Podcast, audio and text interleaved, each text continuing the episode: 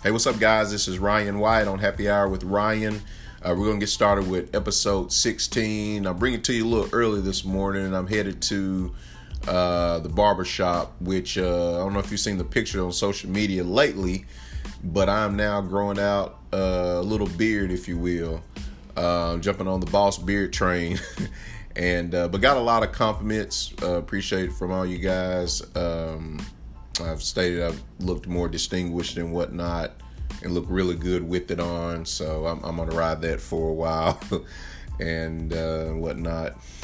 But, um, man, what a fun-filled, packed Labor Day weekend we had. So uh, congratulations to our aunt and uncle, Bill and Shirley Souter, sixty-year anniversary. Uh, so glad we got to attend that uh, this past weekend. Uh, amidst the pandemic, what's going on, uh, very safe, but it's a good time to just be with family. And um, uh, those two, I tell you, um, just great in the community and what they what they do. Um, good and great role models. Um, you know, families looked up to, friends have looked up to, um, and also colleagues. So uh, just a tremendous celebration, uh, offered words of wisdom to uh, me and my wife, Jennifer, because um, we were actually the youngest married couple there.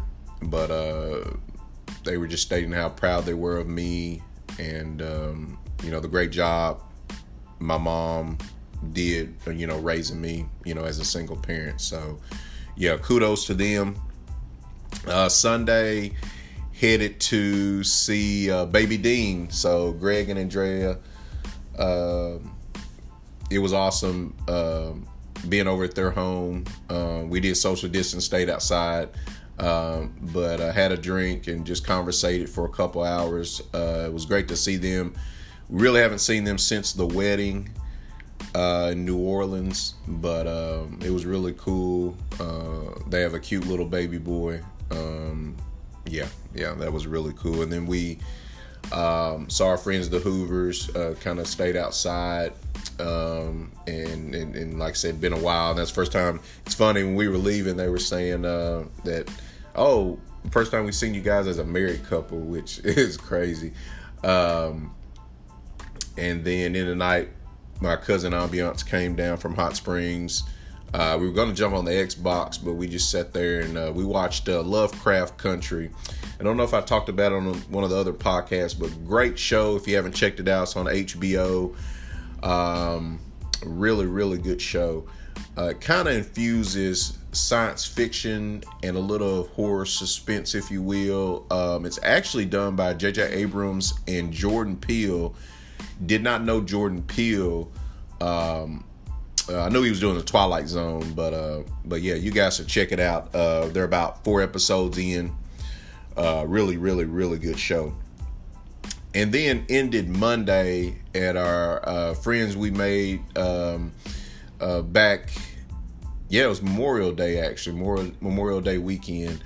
Uh, Susan and Rachel, thank you so much for the hospitality. As always, a uh, great pool party to kind of end the summer on a good note. Uh, we had a good get together, and um, I do want to plug something in. Don't want to give too much out. Just kind of want to tease a little bit, but they are actually starting a company here uh, in the first quarter of twenty twenty-one. Uh, Dandelion Home and Garden. Actually, you can check it on social media. Uh, they do have an Instagram page, but they're going to be uh, uh, based around mostly plants for the most part, I believe. Um. And they have some really good stuff. I can't wait for them to open it up. It's going to be awesome. Proud of them. They, they, they've been working hard around the clock. Um, uh, they, they had a uh, booth at Bella Restina in Conway, and they plan to do another one, I believe, in November. So if you're up that way at the uh, the Conway Expo Center, check that out in November. Bella Restina, uh, Dandelion, uh, coming soon, uh, coming soon, coming soon, coming soon. So it's going to be really, really cool deal there. All right. So I know you guys are ready. Uh, N F L kicks off tonight. We got Chiefs versus Texans. So uh, the defending Super Bowl champs uh, kick off here twenty twenty-one, uh, twenty twenty season at home, and uh, seven twenty N B C, you know the deal. They actually a nine-point favorite uh, going in tonight. I don't think that line has changed any. And then shifting to Sunday, we got Patriots, Dolphins, uh, new look. Uh, no, no more uh, Tom Brady, but we got uh, Cam Newton uh, at, at quarterback. Uh, they're a six-point and a half uh, favorite. Uh, noon there. And I did not know they were playing each other this early, but actually uh, the Tampa Bay Buccaneers head to the Big Easy down in New Orleans to face uh, Drew Brees and the Saints. And this is the first matchup between uh, Brady and Brees. Um, we kind of wanted to see that a couple years ago in the Super Bowl. It didn't happen, but now we get an early preview um, uh, with them being in the same division. So they're going to play each other twice. So that's going to be real interesting. Uh, New Orleans is a three and a half point favorite. And then my boys, them Cowboys, y'all ready? Cowboy Nation going it up, uh, headed to Los Angeles to face the Rams. A seven twenty kickoff Sunday night. Uh, we are a three point favorite. I don't think that line has changed either. So uh, yeah, yeah, it's it's, it's going to be some some some good N F L games. Kind of kick us off for the twenty twenty season. Uh, Anxious to see how that's going to go. So, uh, and I watched um, Saturday call, one of the college games that aired. Um, it was Eastern Kentucky and Marshall out of West Virginia. And there was a few fans there. Um, I think a lot of, or some of the teams are trying to get about twenty at twenty percent, fifteen to twenty percent capacity. Um, ten to twelve thousand fans, which that still sounds like a lot, but I know some of these stadiums feel, you know, forty, fifty, sixty, and up in the one hundred thousand mark. So, um, yeah, yeah, it's it, it's interesting time with everything going on.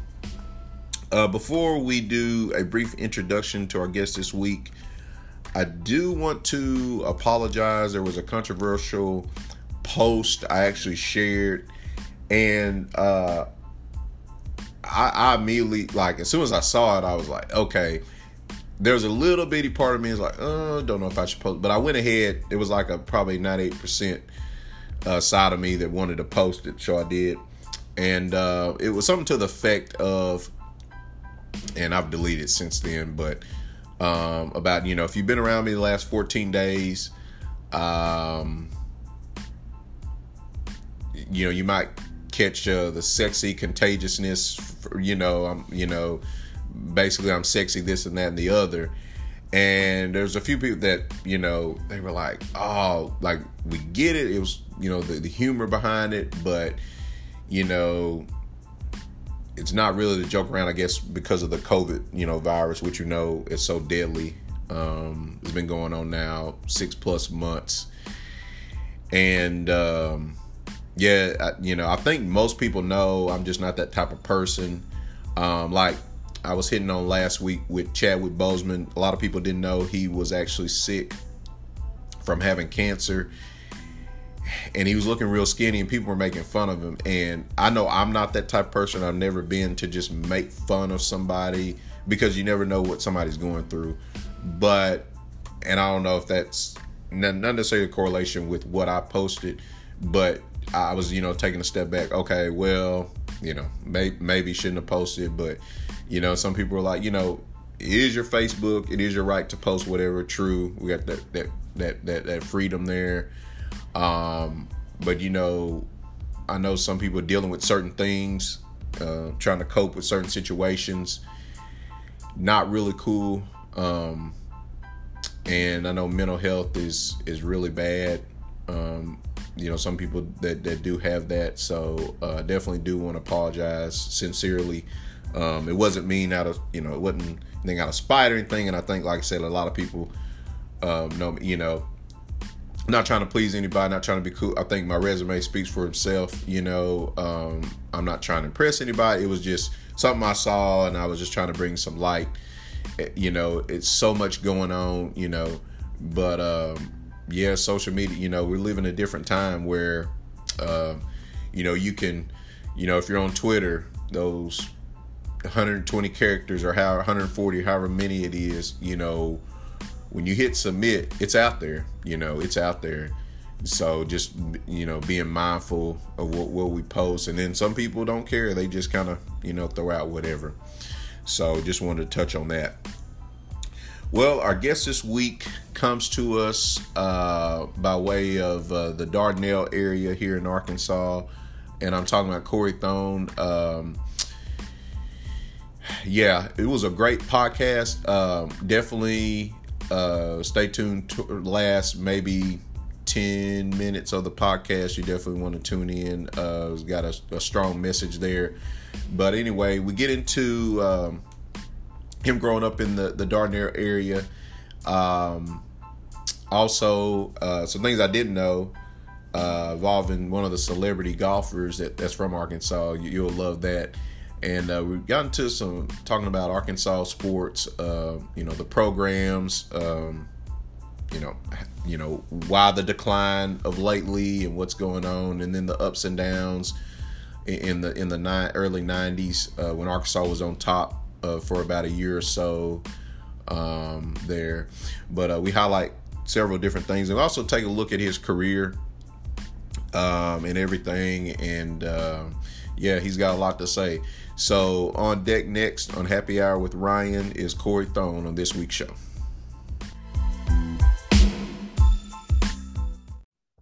Corey. Hey, man. How do I sound? Man, you sound fantastic. What's going on? Man, not much. Just sorry I was late, man. Uh, it's short week and shit's just got my brain fried. I was when you messaged me, mm-hmm. I, I thought about ten minutes later. I was like finishing up. I was cooking because I just got I beat my wife home because yeah. she was gonna pick up the dog, and so I was like, "Oh yeah, I'll get dinner going, hun." And I was like, "Oh crap." Man, you be throwing down on the grill. Tell us a little bit, man. Uh, and I, your brother's a chef, right? He is. Are we recording now? Yeah, yeah. Oh, yeah. It's on. It's on. Oh, it's damn. We just we just hop right in. We, we hop right in, buddy. We just hop right in. Yeah. No, my brother. My brother is a chef. He went to a culinary and hospitality program in Arkansas Tech. He just did a two-year degree there. Um, he got where he is by skill and by work ethic because he. You know, I mean, let's be honest. Uh, you know, if someone says, oh, I got my culinary degree from Arkansas Tech, they're like, great. So you make hot dogs or what? But no, he he got it. He got an internship at uh, Big Cedar Lodge, uh, basically, okay. uh, basically in Branson. It's super. That's a super yeah. fancy. That's where like rich Yankees go to pretend they're camping, and they. Uh, It's like they even, I swear to God, man, like when it's not summer, like in the fall and in the spring and stuff, they have a campfire outside of the main like uh, lobby check-in place. And yeah. they have a local musician dress up like a cowboy and they'll come and do campfire songs and they'll bring out s'mores and cider and stuff for people. Like it's real, it's really ridiculous. But the restaurants there are excellent. They have four on the property and that's where he did his internship. And then they hired him after the internship and he did a few years there. Ended up back in Springdale uh, at the Springdale Country Club as the sous chef, which is like the assistant okay. chef. And then, oh, very cool. And then the, the the executive chef bounced after like three months of him being there, and they just promoted him. So at like twenty-five or whatever, he was an executive chef at a club, and now he's the head chef of a catering company up there. So, holy crap, man, that, that's that's fantastic and awesome. So he just shot on up through the roof there. Yeah, he he did. He's I mean, he's only thirty and he's been a head chef now for like three or four years. And I mean, he's really got a lot of opportunity where he's at. Uh, just that, you know, the food industry right now obviously is hurting in mm. COVID and stuff. But luckily, um, he was on salary with the catering place that he works for as the head chef. And wow. and they they got a lot of small contracts for like hospitals and stuff to keep them afloat. So he's been pretty lucky. I have okay. as well. So. Yeah, yeah, most definitely, man. So, uh, and I don't know if you you tune in. So, podcast basically, you know, kind of getting to know our community around us. Uh, better time now than ever with so much going on. So, uh, you had an interesting, intriguing story. Uh, we actually want to get to that. Uh, but kind of tell us uh, first, kind of uh, where where you're born and raised there. Well, I was uh, raised in Dardanelle, Arkansas, which is. Right in the middle of the River Valley, I would say it's it's about directly between Fort Smith and Little Rock, if you're familiar with uh, right. the state at all. Uh, the right next to Russellville, which is a bigger town, and that's where Arkansas Tech is, where me and my brother went and where my wife went for her undergrad. And um, yeah, it's a it's a neat place to be from. My dad, my dad was a uh, farmer for most of my life, row crops, a lot of soybeans and corn, a little bit of wheat, a little bit of rice. Never did any cattle or chickens or anything. Just, you know, a couple thousand acres in Yell County. My mom was a second grade teacher for about thirty-three years. So kind of a blue collar background, but at the same time, Yell County is a very, um, I don't want to call it a impoverished county or anything, but it's not, mm-hmm. it's not a wealthy county. So, I mean, having two working parents with stable jobs like that was a blessing for sure. Most, a lot of my friends didn't have that, that growing up. So uh, it's a really, it's a tough place. I think about ninety percent of the school is on free or reduced lunches. So. Oh, wow. Wow. That's an interesting statistic there. Uh, so, so, and, and you grew up appreciating definitely, uh, uh, growing your own food, uh, back in the day, that was the thing to do. Do you do that now? You know, now we don't. We've talked several times about getting a planter box. The soil here, I live in Kansas now, outside of Kansas City in Lawrence. Uh, my mm-hmm. wife got, my wife ended up going to the University of Kansas to get her PhD in English. And that's how we okay. ended up up here. Uh, yep. The soil here in our backyard is really rocky. It's not, it wouldn't be great for a garden. A lot of people here have planter boxes. We've thought, we've talked several times about building one, um, to at least do small things like, you know, basil and cilantro and mint and stuff. But uh, we, we haven't done that yet because we're lazy. And also, it, I mean, it's kind of a pain in the butt. yeah, yeah, it is. It's a lot of work. And honestly, the two things that, that we would grow, we would want, my wife would want to grow the most would be like watermelon and okra. And you really can't grow those here. It's not, the the temperature is not good for that. Like we can't, you really can't get okra in Kansas. When we come home over the summer, we always hit the farmer's market and, and come back with a huge bag of okra just because, or, or her grandpa, sometimes her grandpa has a garden with some okra in it. Either way, we stock up. Yeah, man. And man, they've got some really, really good, um, local stands here uh, in Little Rock and Maumelle, man, just fantastic. Uh, we mm-hmm. try, try to support them as much as possible. Mm-hmm. There's one in Maumelle. They got stuff from like uh, Fort Smith, uh, Rogers, kind of that northwest area. Uh, man, different like jams, jellies. Yeah, you always got to keep an eye out for the Mennonites, man. That's those are the folks that bring the real shit. Like the Mennonite. If you can find a Mennonite stand with those ladies with the bonnets and stuff, man, that's. That's where you know nothing you get there is going to be bad. Like the Yell County has a decently sized Mennonite population, and they they have a stand in both Russellville and Dardanelle, and not wow. just for veggies, but like last time we were there, I got uh, a loaf of their jalapeno cheddar bread and some of their mm-hmm. honey, and in the and sometimes they even have like butter and cream and stuff if they if the weather's not too hot. So. And they have a little store in Belleville, which we used to go to. I don't know if they still have that store or not, but it's uh man, yeah, that's that's the real. You know, they're doing that by hand, so that's yeah. that's yeah. churning and churning. and, and uh, so speaking of, and, and uh, correct me if I'm wrong. So, a fa- couple of famous people from that area: John Daly and Corliss Williamson. Yeah, uh, John Daly. Actually, uh, I don't know. I probably haven't told you this story. Um, John Daly's my next door neighbor back home. Like, wow. I, could, I could throw a rock and hit his house. It's, no kidding. We, you know, my dad was a farmer, but my mom.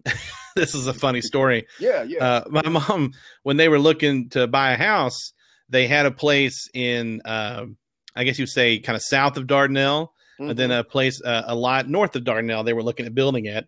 And the yeah. one south of Dardanelle would have had space for like cows. My dad was thinking he might do half row crops, half cows, but it was on a dirt road. And my mom was just like, look, I don't want to live on a dirt road. Like if yeah. it's, if it's at all possible, I really just don't want that to be a yeah. thing that I do all the time. Cause she really, my mom was very, uh, I mean, prissy is not the right word necessarily, mm-hmm. but she, mm-hmm. uh, you know, she really was just not about dirt. That's not her thing. She was not camping. She was not hiking. And uh, I mean, she was a she was an athlete, but she was not into that. And so we ended up buying the lot. It's next to like a nine hole public golf course in Dardanelle. And okay. then in like two thousand two, John Daly bought it and bought the house across the street from us, moved in. And that's where he set up shop because he, he didn't like being in the city. His wife at the time was from Memphis and and he really didn't like being in Memphis. He didn't like being in the city. He liked to visit, but not live. He wanted to get away from it all, you know, and come back home. So, uh, and then Corliss and my cousin Ryan played uh, ball together in Russellville. And so, okay. so whenever I have, when Corliss was coaching at U C A, I was in Conway, and I would run into him at like Zaxby's all the time because that's where oh, the cool wow. kids would go. Yeah. And I, I would say, hey, I, I, about the third time I saw him, he was like, oh, yeah, you're Ryan's cousin. I was like, yeah. So, like, he, he knew my cousin. he, um, knew, he knew you then. They're also from Dardanelle, uh, obviously Tom Cotton, the, the senator, and then uh, another – we won't get into that shit. And then uh, right, also right. James Lee Witt from Dardanelle. He was the director of FEMA under Bill Clinton. He ran for, I worked on his congressional wow. campaign when he ran for Congress in twenty fourteen. Uh, great guy as well. So yeah, lots of, that, I don't know what's in the water down there, but it makes people want to go public. yeah. Yeah. Cause I, and, and I didn't know until I moved up here. Corliss Williamson, actually, he, he's one of the, the, one of the rare people. So he won, uh, I don't know if you heard about it. And I didn't hear about it till uh, I moved up here, and they just re like uh, brought it back.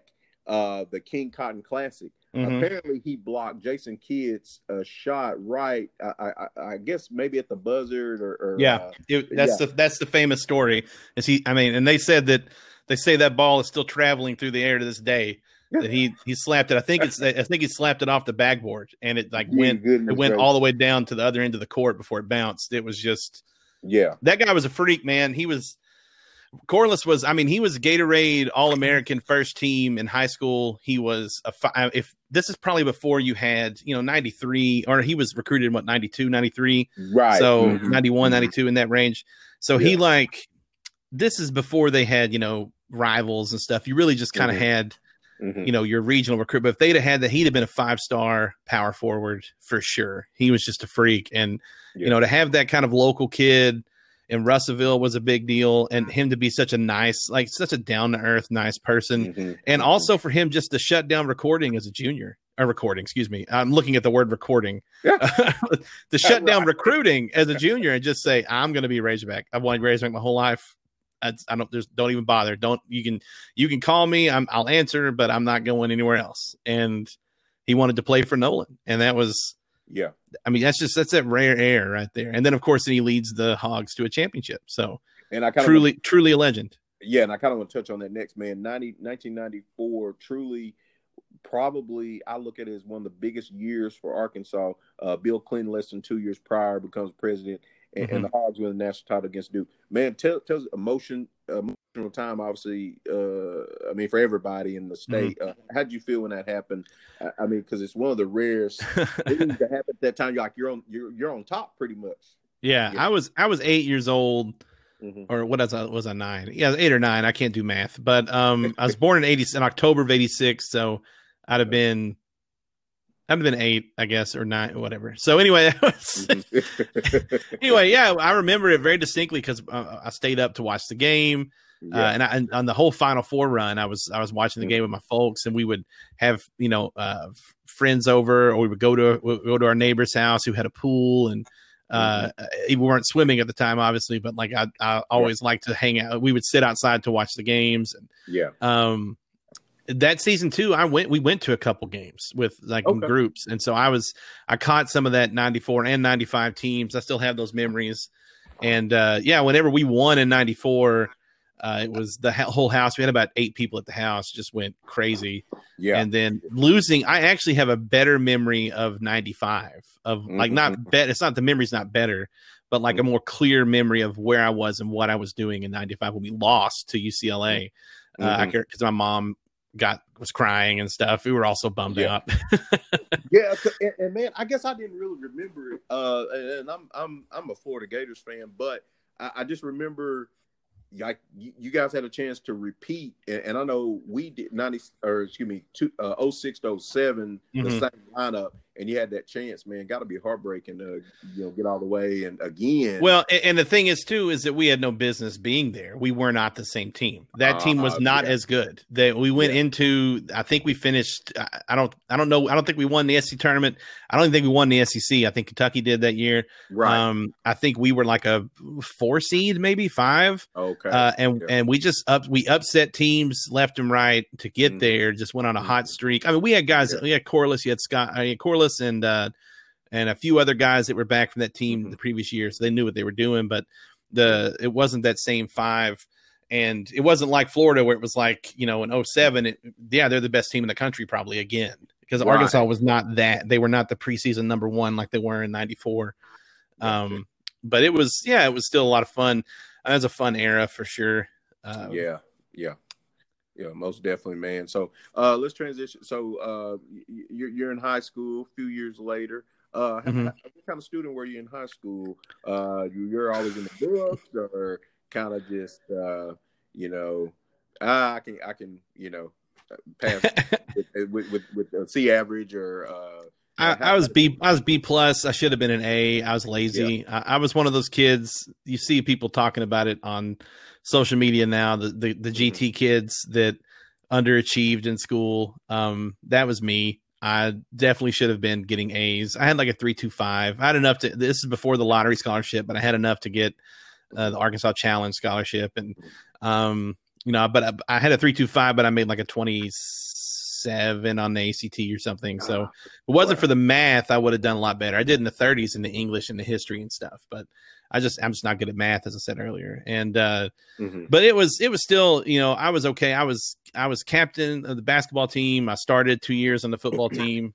and, uh, you know, it was, I was an athlete. Uh, I was also in some academic stuff. It was a pretty small school. Um, Looking back, I, I feel like my grade in particular, there, there, we didn't have any cool kids in my grade. We had a couple guys that thought they were cool, but everybody made fun of them. yeah. um, the grades, there were grades below us that had legitimate cool kids. I remember even when they were sophomores, I was like, "Oh yeah, that kid's cool." I was like, that's, that's not me.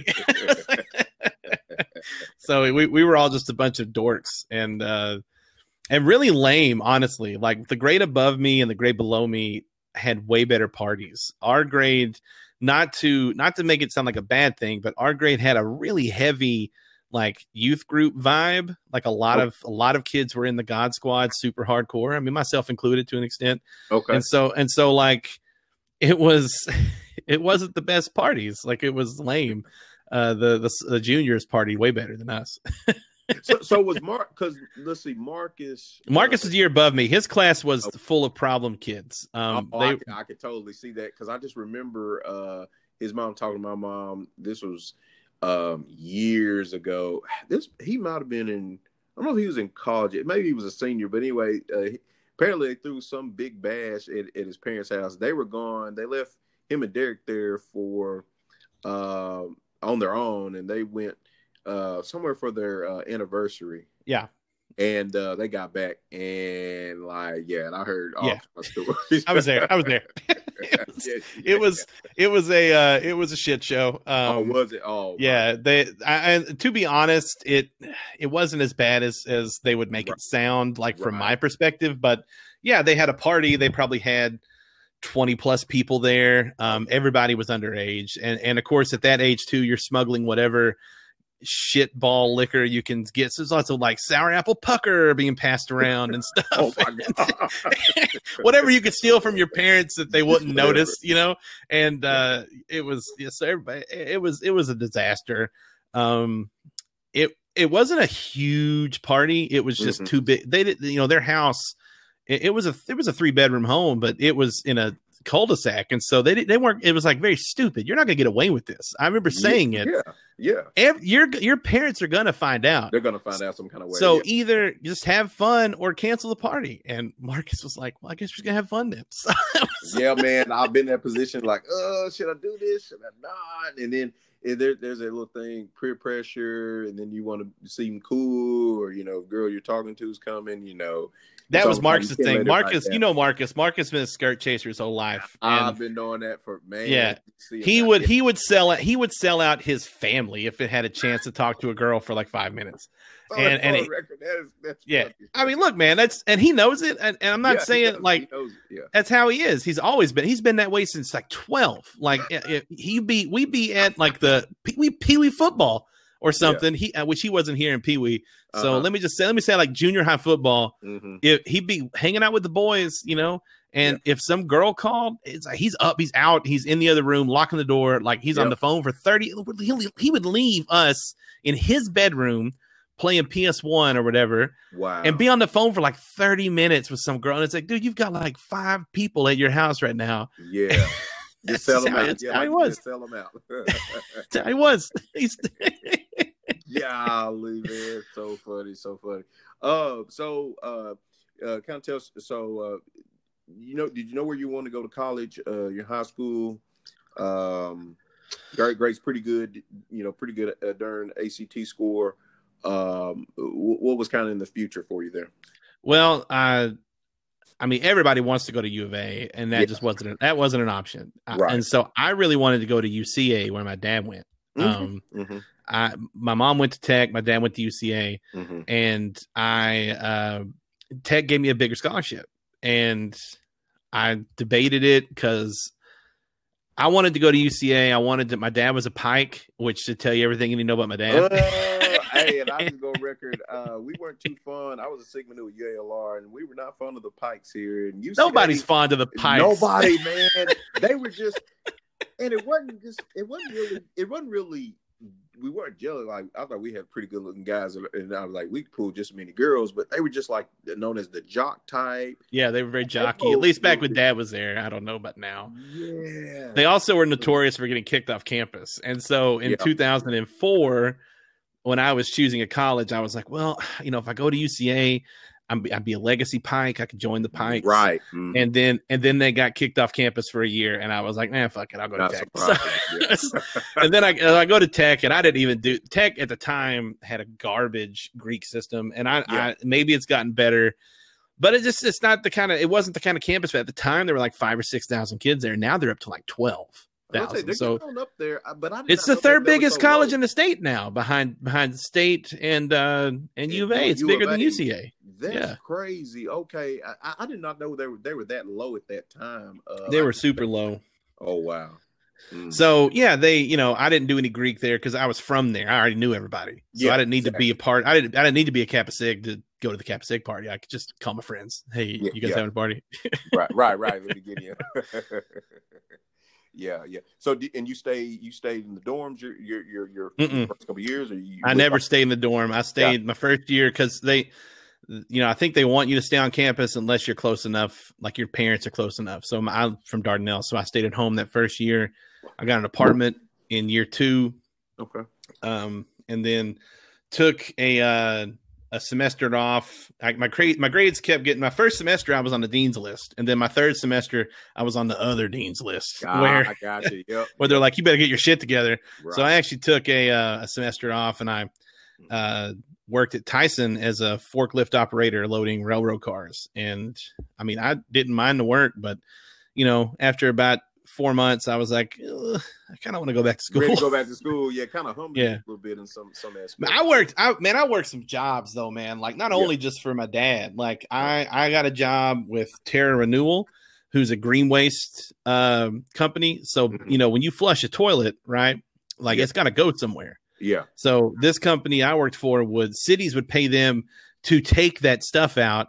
And we would put it in, in the, we would dig these ponds, fill the ponds with shit, and then render it down with chemicals and stuff to where it was non-toxic. And then, so the city's paying us to remove it instead of dumping it in the river.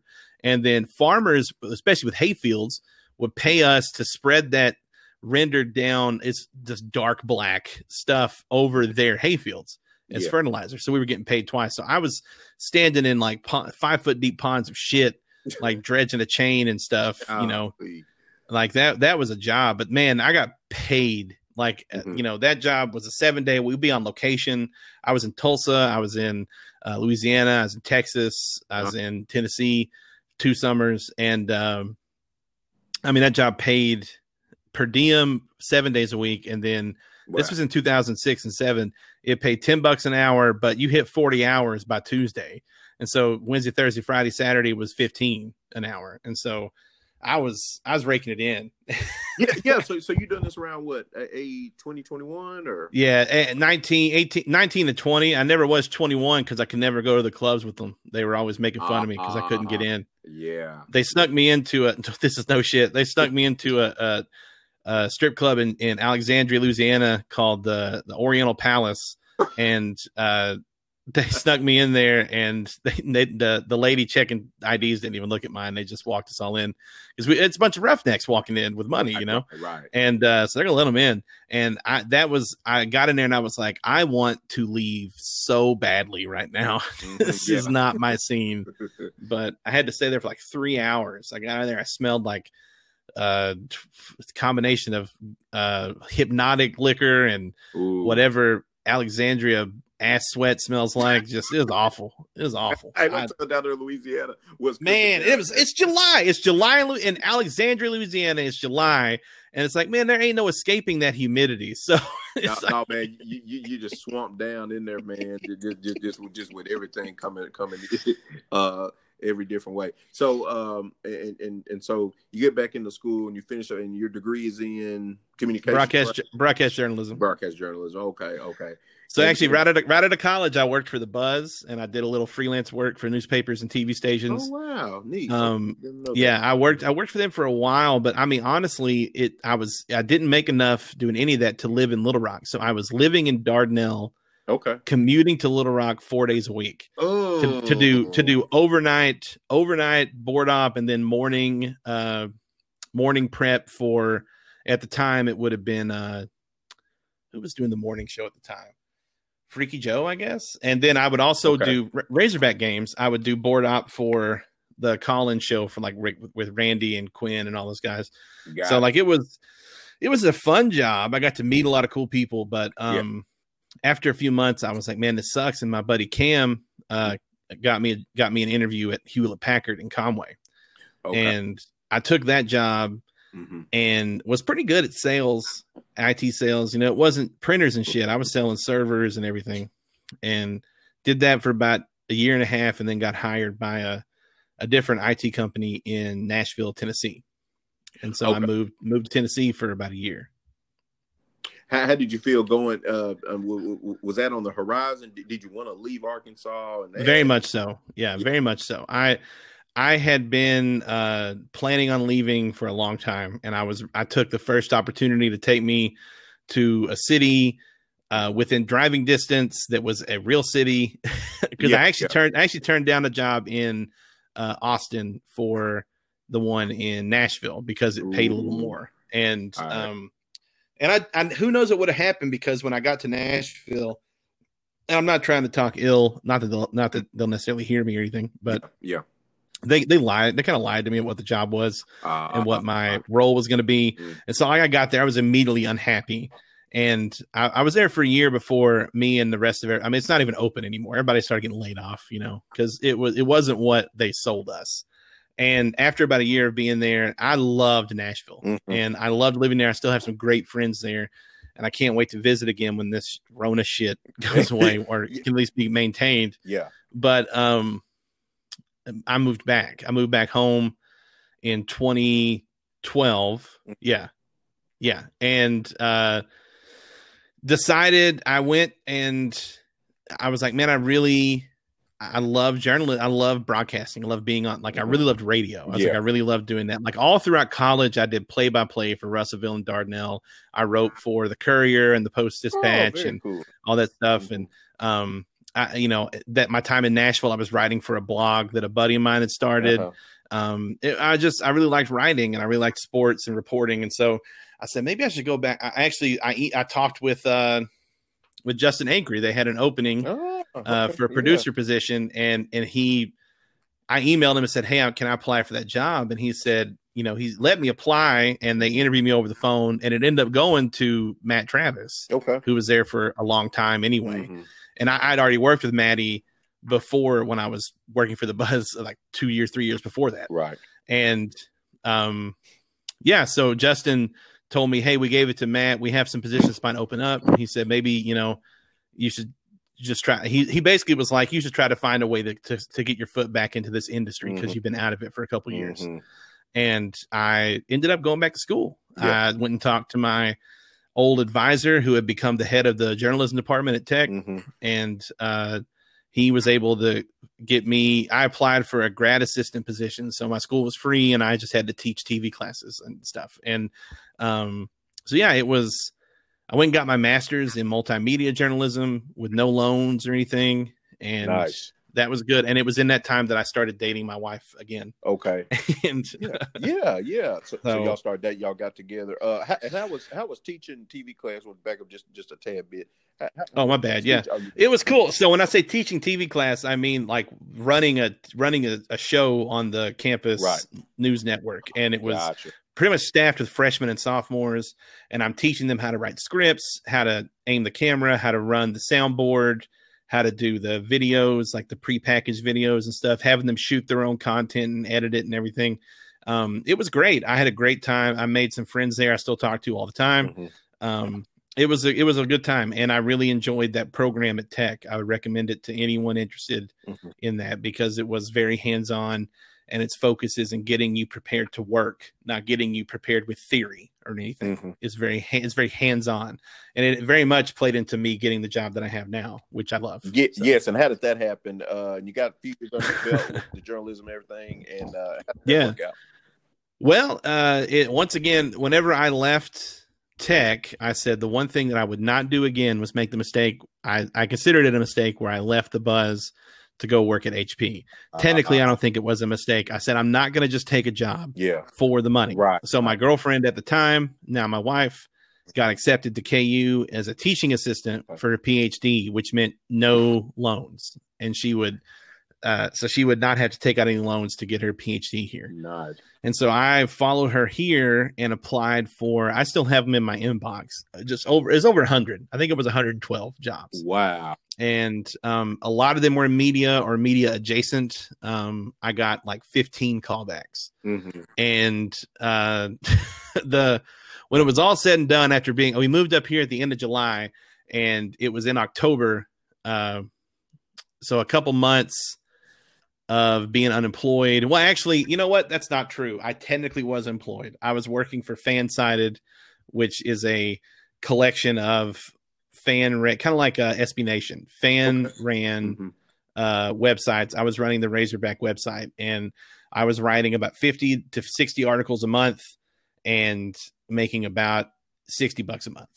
so wow. it was, but I had nothing. It was, it was, fuck that. It was fucking awful. Yeah, uh, but it yeah. was uh, eventually, after a few months of really grinding it out, I was able to get that website up to enough clicks to where I was getting like two or three hundred dollars a month. But I mean, nice. that was, it I, I think we had capped we tapped that out. Like there was there was no yeah. I don't see it going any higher anyway. yeah. That's what I was doing, uh and finally got a job offer as a claims adjuster for Farmers Insurance, and uh I took that job, and I worst job of my life, and I will I, I feel so bad for anyone still doing that job. And uh mm-hmm. they they I was there for like seven or eight months. I was still applying for any job that I could. And I eventually got on um, with the state lottery as a social media manager, which was a new position that they had created. And uh, yeah, and and since then, it's it's that position's evolved, and I do a lot more in marketing and stuff now. It's it's kind of where I'd like to be, and it's a growing industry, and I love it. It's a great job. How is that working for the for the, for the lottery commission there in Kansas? How, how is that? It's it's pretty great. Um, the the obvious the obvious downside is I can't play the lottery or go to the casinos here, uh, but um, because they're all state ran. Yeah. But I didn't do that much anyway, especially casino stuff. It's not really my scene. But um, it's really fun. It's it's it's a great. I, I work with some great people, uh, and getting to learn a lot about both marketing and public affairs and social media and work in all that. I really feel like it's preparing me for a big jump one day. Mm-hmm. So I I'm excited about what the future holds professionally for sure. Yeah. Yeah. Most definitely, man. Um, and kind of want to touch these last two segments here. Um, man, Arkansas, it seems like they, they, they've had a streak streak of bad luck year after year after year. Um, I personally, Um, I loved Houston Nutt, honestly. Oh, we're talking sports. I thought you just meant the state in general. Yeah. I was like, yeah, yeah, they've been pretty screwed in just about every aspect. But well, it's just like you can't catch a, you know, you know, another example. I am in a in a unique position because I did cover the Razorbacks for a while exclusively. So yeah, what what what, what what's the deal? Is it just? Uh, I feel like it, like I see I would see it sometimes. Oh, run, run, run, run, run, run. Maybe we should pass a little bit. Or Well, and then the defense, you know, it, it seems like it's something, you know, not all phases put together. You have to kind of go back a bit, take a, take a step in the Wayback Machine, mm-hmm. and uh, go back to uh, the hire, the firing, the firing of Petrino is kind of where people look back mm-hmm. at and say, yeah, this was, this was the moment that Razorback football took a huge dive, right. because like Houston Nutt had been consistently average. Mm-hmm. He had had a few peaks, he had a few valleys, mm-hmm. but overall he averaged like seven wins yeah. a season. Yeah. He should have been winning more games than that. Right. He had better he had better talent than that. Mm-hmm. He got outcoached a lot, but he also won games he had no business winning. Yeah. Um, he that's just how he was. Um, he was not a bad coach. Uh, looking back now, I think a lot of every Hog fan would say, "Boy, I'd kill for a seven-win season right now." Mm-hmm. But uh, yeah, exactly. Mm-hmm. You know, a lot of people blame Jeff Long. I don't. Uh, they they say that. Because, you know, they, they get mad about Jeff for firing Petrino, but it's like he hired him in the first place. But yeah. uh, there was the the interim coach thing that didn't work with John oh, L. Smith, yeah. and then and then bringing in Brett Bielema. Yeah. Uh, you know, people say, well, that didn't work, and it's like that is way too simplistic of a statement to say it didn't work because it's it's patently not true. Mm-hmm. The first season. Sure, that was garbage. Right, he right. went like what two and two ten, and ten yeah. but he also he also inherited a team that hadn't had a head coach and therefore couldn't recruit for a whole season worth of crap. He comes in with like a month and a half to go, and he gets some big fish. He gets Hunter Henry, he gets mm-hmm. Alex Collins mm-hmm. out of Florida. Mm-hmm. You know, mm-hmm. he he gets he gets that offensive line together, uh, and and and his staff at the time included included you know current head coach Sam Pittman, right. along with. Uh, a couple other good coaches, and then some that were meh. But um, the second season, he goes from two and ten to seven and six. Right, they with go a bowl. To a bowl they, they they beat Texas, and then back to back. I think they play Kansas State in the next year. The next year they go eight and five right. and beat Kansas State in a bowl right. game. And now here's a fun fact: now that he's the first coach in Razorback history to win back to back bowl games. Oh, interesting. Seemed like I remember them saying that, but it's been a while. Granted, back when Broyles and Holt and and those guys were coach Hatfield, they didn't. There weren't as many bowl games, right, so right. like you had to like win ten games to go to a exactly. bowl. But still, still. a sobering fact mm-hmm. to say that in twenty fourteen and twenty fifteen mm-hmm. was the first time the Razorbacks had ever won yeah. consecutive back-to-back bowl games. And then the next year, he was he was a hair away from nine and four. Right. You know, they had the meltdown against Missouri and a meltdown in the bowl game against Virginia Tech. They led in yep. both those games at halftime. Mm-hmm. He, right. If he'd have won both those games, he'd have been nine and four. If he'd have just won one of those games, he'd have been eight and five again. Right. And uh, you know, so to say that he was not successful is not true. Yeah. What he was unsuccessful at, he had a great staff coming in, mm-hmm. and he he made a few positive changes. Uh, when Chris Ash left, Rob Smith was an okay replacement for a while. Mm-hmm. Uh, he he kicked Cheney out, uh, and he replaced him with Dan Enos, which was his best replacement hire for sure. Yeah. And then then he lost, but he lost Charlie Partridge to be the head coach at like F A U or or one of the Florida schools. Partridge was a great recruiter, great defensive line coach. He replaced him with Rory Segrist, who was not a good recruiter and clearly not a great coach either. Um, he replaced Sam Pittman with Kurt Anderson, who had never been an offensive line coach before at college. Yeah. He had only been a grad assistant, and he had been a, an assistant to an assistant in the N F L. Um, and I think part of that was he was tired of going and getting these good coaches and then losing them to you know, the because Arkansas is what I would call a tier two program in football. Yeah. It's it's a better, I mean, granted, I'm seriously, this last five years, four years have done mm-hmm. so much damage to the program, but still it's it's a tier two program. Tier one, you're talking Bama's, you're talking yeah. Georgia, Notre Dame, you know, right now L S U. You consider L S U that kind of I don't Auburn is a low end of the tier one. It's maybe a high tier two. And they fluctuate. Texas is tier one. Forth. They fluctuate. Yeah. Texas is a tier one, even though they can't seem to get their shit together. Right. U S C, you know, those schools that like they can just pay more than you, bro. Like if you have a good coach yeah. and they want that coach, they're probably going to get him. Right. Mm-hmm. Like Arkansas is on that second tier where it's like, this is a place where you can win. It's a place that can make you a lot of money. It's just kind of hard to recruit. It's got something about it that mm-hmm. makes it harder. Mm-hmm. The in-state recruiting in Arkansas is bad. It, it's hard. And so you're, yeah, not gonna, to you're not going to yeah. be able to stock a team with Arkansas kids. Right. It's kind of the same thing with Missouri. But Missouri also has Kansas City and Saint Louis True. That they can recruit out of True. in state. True. So um, Arkansas doesn't really have a major metro area. They have to go to Memphis and Tulsa and Kansas City and everything. But anyway, mm-hmm. um, Chad Morris coming in. We, you don't fun. Just here. Here's the thing. You don't fire your athletic director. He, this makes me so mad. Yeah. They fired Jeff Long, which whatever. Mm-hmm.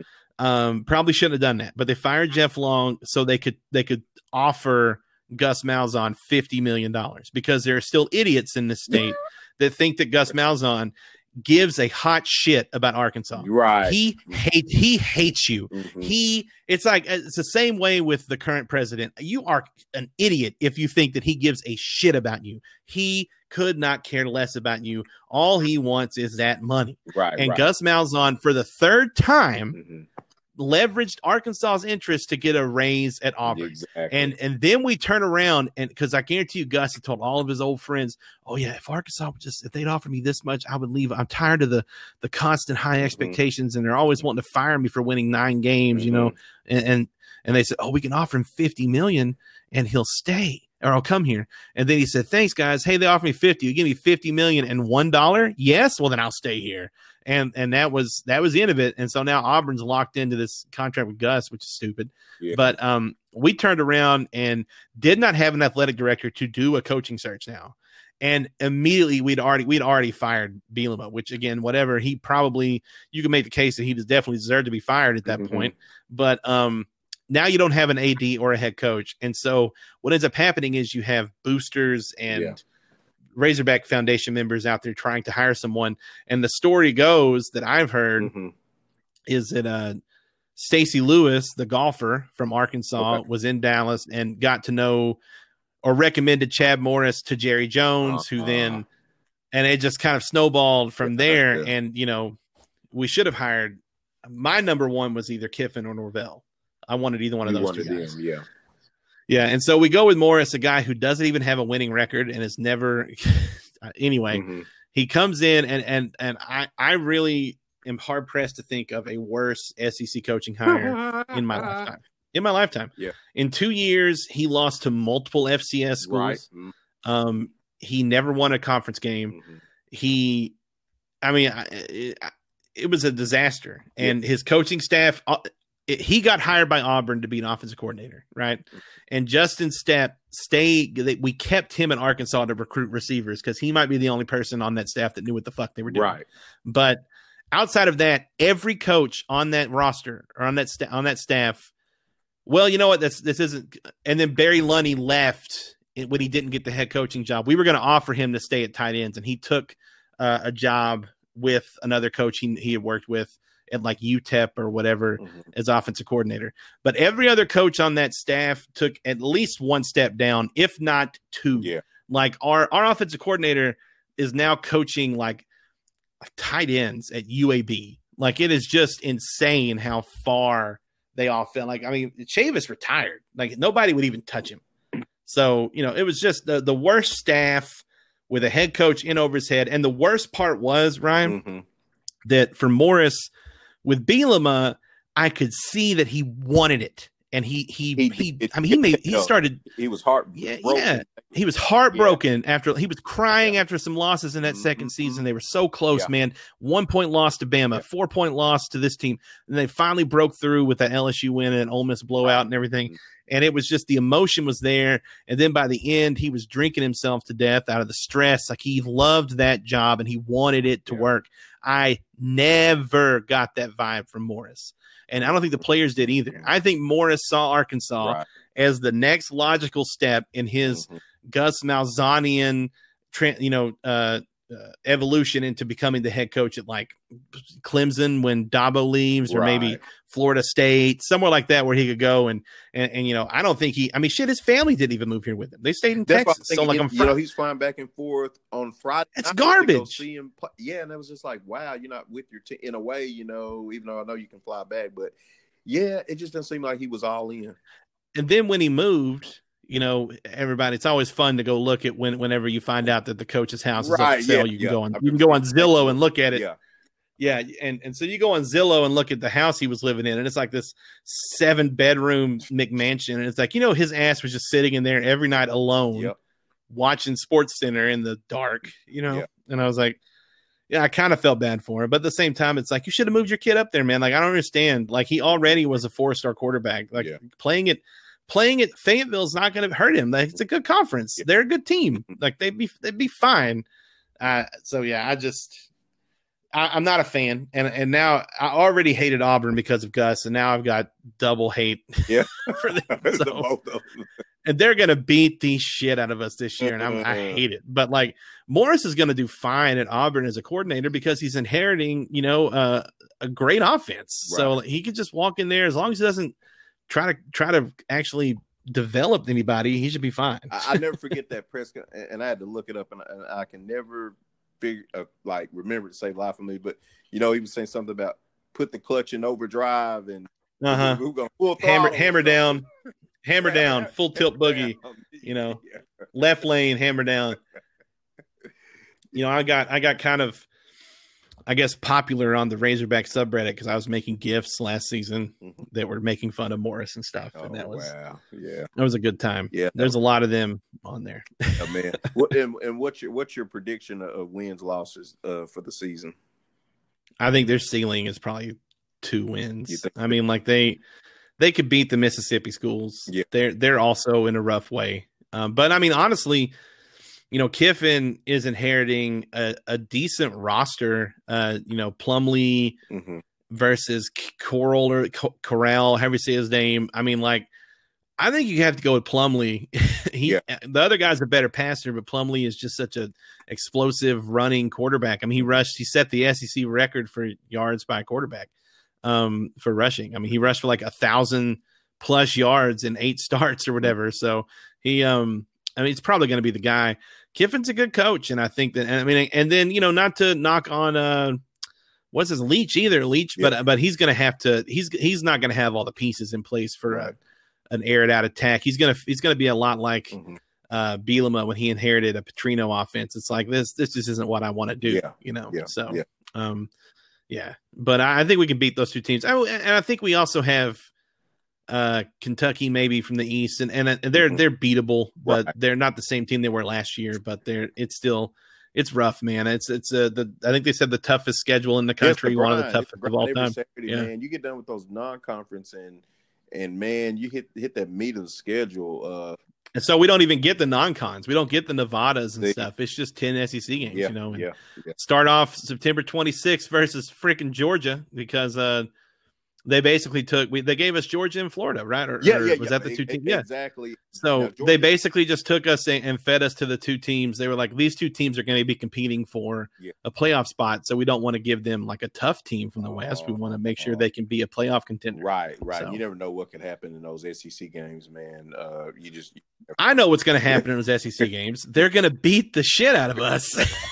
I mean, I think we should be a little bit better in terms of coaching. We have Felipe Franks, who you have watched oh, play. Oh, yeah. We and, know quite well, yeah.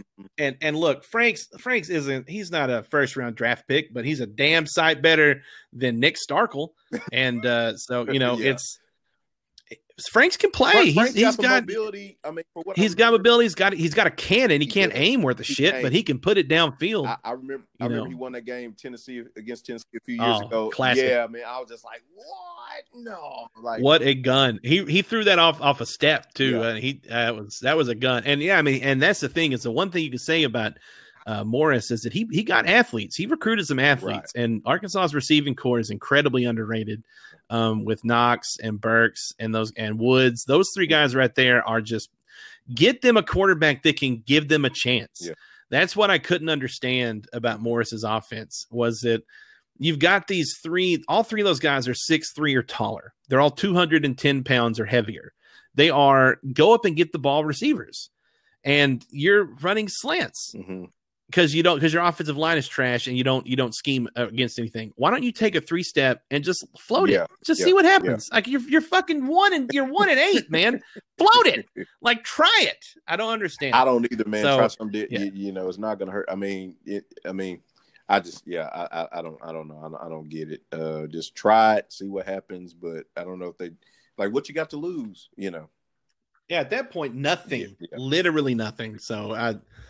He sucked. Yeah, yeah, man.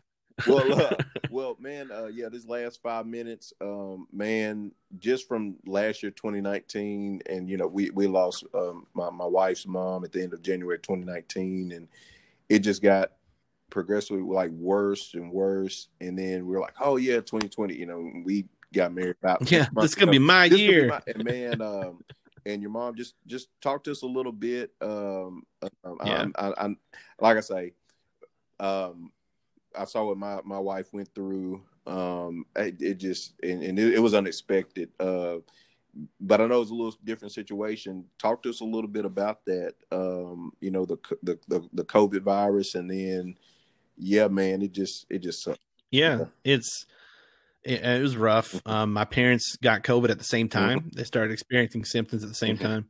Um, I, if I pull up a calendar here at this point, they would have been symptomatic around, they probably got it around July fifteenth. Okay. They started getting symptoms on the nineteenth, which is a mm. Sunday. And then they made it, actually, they, they maybe, okay, I'm sorry. They probably got it on the eighth and started having symptoms on the twelfth. Okay. The week of the thirteenth, they were at home. They wrote it out for a while. Yeah. And my dad started getting better. Mom kept getting worse. And then on the, mm-hmm. on the twentieth, they took, dad took her to the hospital, and her oxygen levels were under fifty. Mm-hmm. So they took her to the COVID I C U in Conway. Mm-hmm. And then she was down there just on a C PAP from the twenty-first to the twenty-third. And then at like five a.m. on Friday, the twenty-fourth, they put her on a ventilator, and then she never got off of it.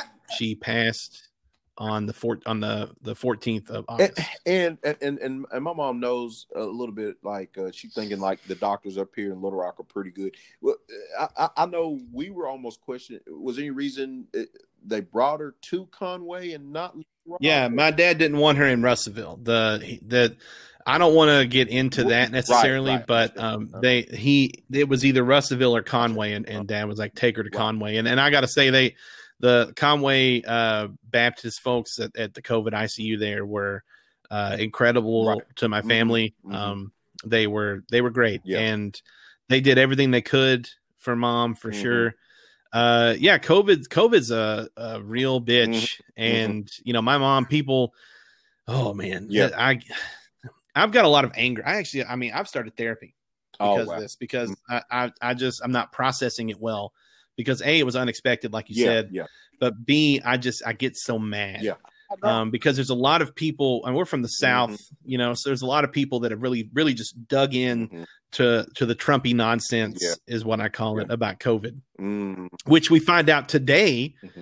that uh, Bob Woodward has Trump on tape from uh, March saying that, oh yeah, this, this is a really bad disease, but I'm going to play it down. And I'm going to keep playing it down. And him playing it down is the reason that so many people in Arkansas weren't wearing masks up until about July. Right. They weren't social distancing mm-hmm. up until then. And then we had the explosion in mm-hmm. cases that got my mom sick mm-hmm. and she died. So I am furious yeah, about yeah, that. Yeah. And, uh, but because I went home from the last time I saw my mom was Memorial Day. Mm-hmm. We went home mm-hmm. uh, to pick up my dog because mm-hmm. we had b- gotten a puppy. Right. And that's the only time I saw her in twenty twenty because I didn't mm-hmm. want to go home and risk getting her sick. Yeah. And so um, when I was home for Memorial Day, I went to I went to Walmart to get some groceries because we were going to cook on the mm-hmm. grill, and uh, nobody was in masks except for me. And there were people giving me weird looks. Wow. And meanwhile, here in Lawrence, uh-huh. everyone was already in there masks. You go. You know, we were taking it way more seriously, mm-hmm. and I, it just blew my mm-hmm. mind. Mm-hmm. And and then for those a lot of those same people to be like, oh, I'm, I was, your mom was such a great lady, and it's like, yeah, well, you fucking killed her, so mm-hmm, thanks. Mm-hmm. Like, I just get, I get, I get really, mad. I'm, and it's not healthy to think like that. So yeah. I, I'm, that's, but that's, I can't help myself. I get mad about it. I, and and, uh, and I've see, she, the, I've got mad too. I just, and, and I'm yeah. like, if we find out who's really behind it, I think people are going to be like, like it, it, it, it, they would just rip somebody's bones apart. It, it, yeah, it, you know, I the, feel like there's something. And I'm still stuck by. I was like, I just feel some, something's behind. Like one of one of the things about it that, that makes it so tough that I think people can't understand it is they can't. Like my mom was in the COVID I C U. I never got to see her. Right. You can't go in it. You can't, you can't go in and go see in, her. Yeah. Um, if you could see what this does to the body mm-hmm. physically, it'd probably change a lot of people's tune. Yeah. If you could see what it's like to have somebody be on a vent for three weeks, mm-hmm. what it does to their mouth and their throat. what it does to, when, especially, and then all of a sudden your kidneys start shutting down and your oh, heart boy. shutting down and your lungs are rock hard and they're doing dialysis on you every day, pulling four liters of fluid off of you every day, mm-hmm. trying, trying like hell to get your body to catch yeah. up and knowing it's not going to happen, but you can't see that. Mm-hmm. Right. You don't get to, you don't get to witness it you, like you do leukemia, like you do mm-hmm. cancer or whatever else. I, I think that that would change a lot of people's tune if they could see what my mom looked like at the end, because buddy, it was rough. And yeah. uh, I got to say, I just, uh, so I, I, I get real mad about mm-hmm. it, but my mom was, was just an amazing lady. Yeah. And, and thank you guys, by the way, I got your, we got your card as well. Yeah. So thank you for that. I was going to tell you that, but yeah. after the show, but thank you very much for sending that. It was very sweet. And, uh, you know, she, she just, uh, you know, she was, it's unfair. That's the thing yeah. that really gets yeah. me, is that she wore a mask everywhere, because me and my brother really harped on them to take it seriously. And she probably got sick, it sounds like, going to the doctor's office for her back yeah, um, in Little Rock. Oh. And uh, so that was, um, that's the thing, is that she wore a mask there too. It's just something that couldn't be helped. And uh, meanwhile, there are people out there licking eyeballs and shit that haven't gotten sick. And it just, it just pisses me off. And yeah. I, I, I really can't get on social media anymore, because all I want to do is like cuss people out. Right. And, um, and I can't, I shouldn't do that. I don't want to be that guy. Mm-hmm. I actually took, I actually took uh, a break. That was my New Year's resolution mm-hmm. last year, was I'm going, I'm going to stop dunking on people on social yeah. media. I'm just going to disengage. Yeah. And it made me a lot happier that I wasn't reading the comments anymore. Yeah. Uh, but I've been pulled back. It's an election year. My mom got COVID and passed. My dad got COVID and got real damn sick. My uncle got COVID and was real damn sick. And so, um, yeah, it was, it's a lot. I mean, and so I, I really can't emphasize it enough that, um, if you, if you don't take this disease seriously, it's coming for you. Yeah. And it's not, it is not a good way to go. Yeah. It is a slow, slow, familyless, lonely, un- unconscious on a ventilator death. And it's, there are, there are definitely worse ways to go, but there, there's definitely way better ways to go too. And yeah. that is, it's just, it's rough, you know, it's, it's rough to have your dad, cause they let my dad in there while she was dying. Oh, wow. Um, because he had already had COVID. Yeah. So he still had antibodies and right. stuff. So have your dad hold a cell phone to your mom's ear, um, so that you, she's unconscious, but you can say goodbye. Now imagine that without a dad who they're letting in, who's already had COVID, because I have a really good friend that is a COVID I C U doctor, and he holds the phone to people's ears while they die, so their family members can say goodbye. Shoot. And and wrap, wrap your head around that. Yeah. And then realize that we're about to hit two hundred thousand deaths in this yeah. country alone. And how many widows and how many, how many orphans, how many families have been devastated by this. And then to have people get on social media and, and or have people, I've had people ask me to my face what pre-existing conditions my mom had that made her die of COVID. And one person, I said, well, she had the condition of being fucking alive before she had it. And then she got it and then she died. Do you have any other questions? I hope not. And, and I was just so mad. Yeah. And it's like, you don't, it's just like the, ugh, that just makes me so angry. Right. Yeah, and, yeah. and like, I, yeah. I mean, here I am, I'm, I'm ranting about it now, and I, it feels good to rant, honestly, yeah. but like, it's just, it, it blows my mind. Mm-hmm.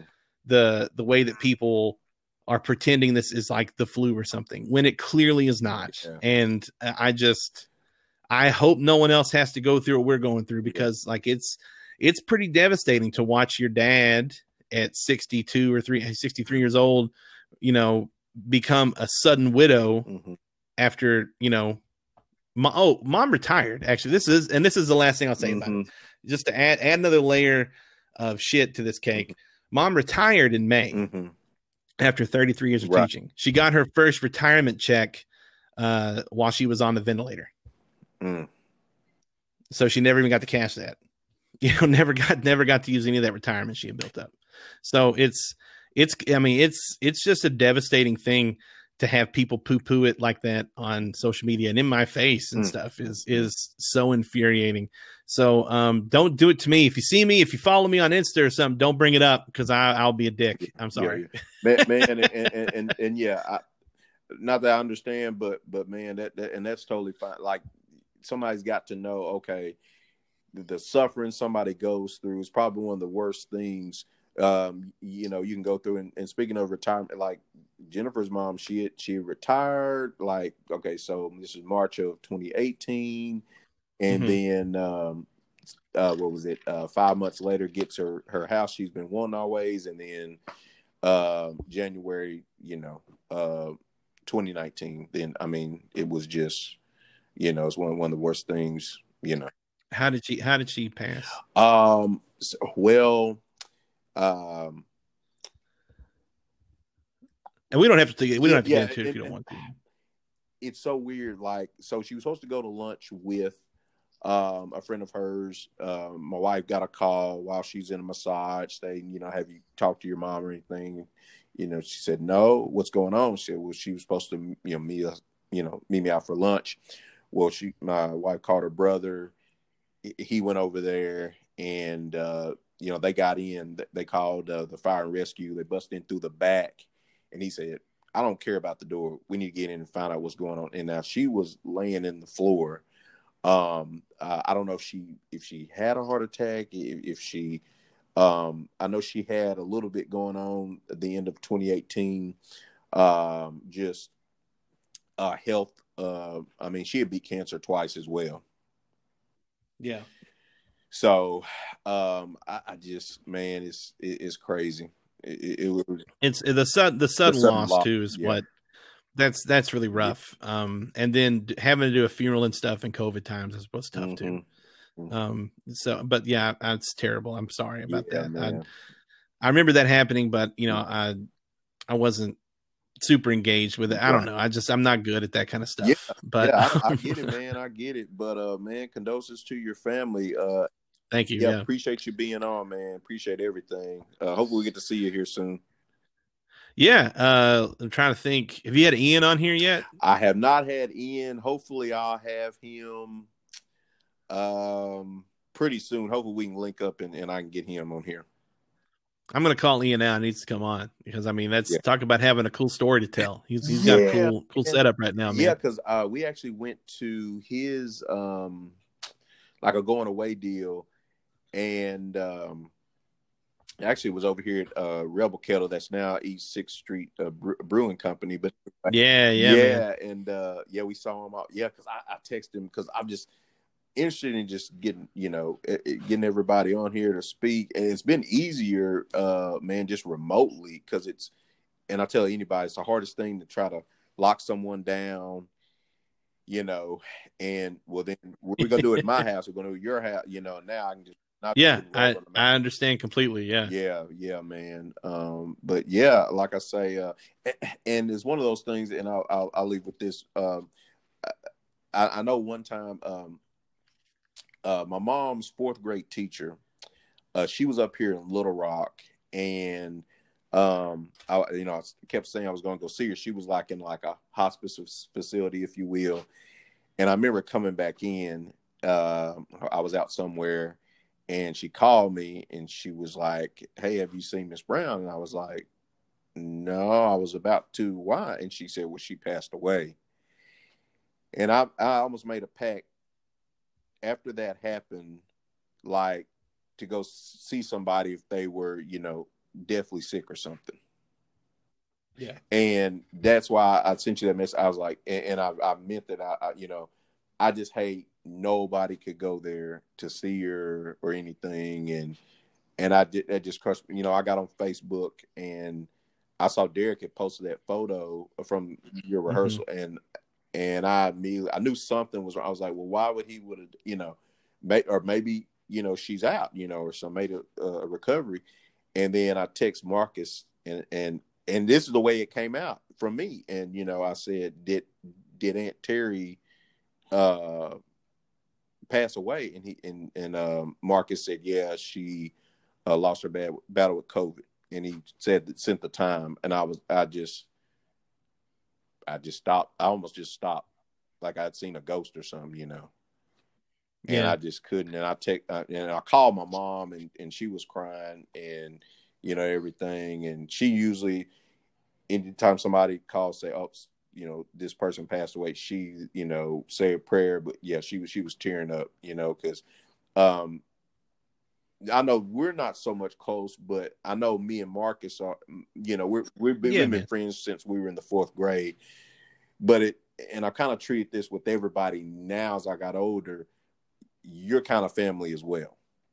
And, and, yeah, and so we, we, in a sense, that's, like I said, my mom, she, she, she was crying and, and solemn, you know, and, and I just, I was like, man, you know, think about you guys, just, you know, and everything. So, uh, yeah. Yeah. It, it was, you know, it's, it's a lot. Mm-hmm. Um, and there's been a lot of teachers actually, uh, who have told, or either told me or told, mm-hmm. um, my dad that mm-hmm. they've decided to either retire now mm-hmm. or at the end of the mm-hmm. year, because, you know, they're like, why am I still doing yep. this? You yep. know, um, during COVID times, A, and then whenever I've already got enough, uh, you know, retirement saved up, I should be fine. I've just been scared to retire. But like now it's like, man, I, I you should be scared to be working. Yeah. Yeah. Because yeah. my mom was only fifty-seven. You know, she was not elderly mm-hmm. and her pre-existing, like you were talking about with your mother-in-law, my mom had beaten cancer. That was probably her biggest pre-existing condition. Yeah. And if, if being a cancer survivor is enough to make someone say, well, she had a pre-existing condition. Well then like, dude, shit, like that's not really fair to right. say, you know, like that's those, uh, those people. But, um, yeah, I mean, it's, it's just a lot. Uh, so yeah. Yeah. Unbelievable, man. Well, appreciate you coming on and, and sharing those stories, man. I enjoyed it. Uh, this will be up probably sometime tomorrow. Um, got to do a pre-show, but, uh, yeah, this is for your mom, man. I know I gave her a shout out a couple of episodes ago, beginning, I called my pre-hype show, my pre-show or whatever. Uh, said a few words on there, but yeah, man, uh, just a great lady, great woman. I know, just always hospitable. The few times I saw her, and it would usually be at your grandma's house. Uh, I hope we get to see her too uh, when this is over. But j- just you come from a great family, man, all the way from the top to the bottom. Thanks, yeah. and I, I appreciate it, and I'm I'm really happy to see you, you know, doing so well here with the podcast and yes, stuff. It's podcasting is a lot of fun, and this was a good this is a good time. And I'll I'll give you a, a uh, I'm you know I've been listening to a lot of music lately. Mm-hmm.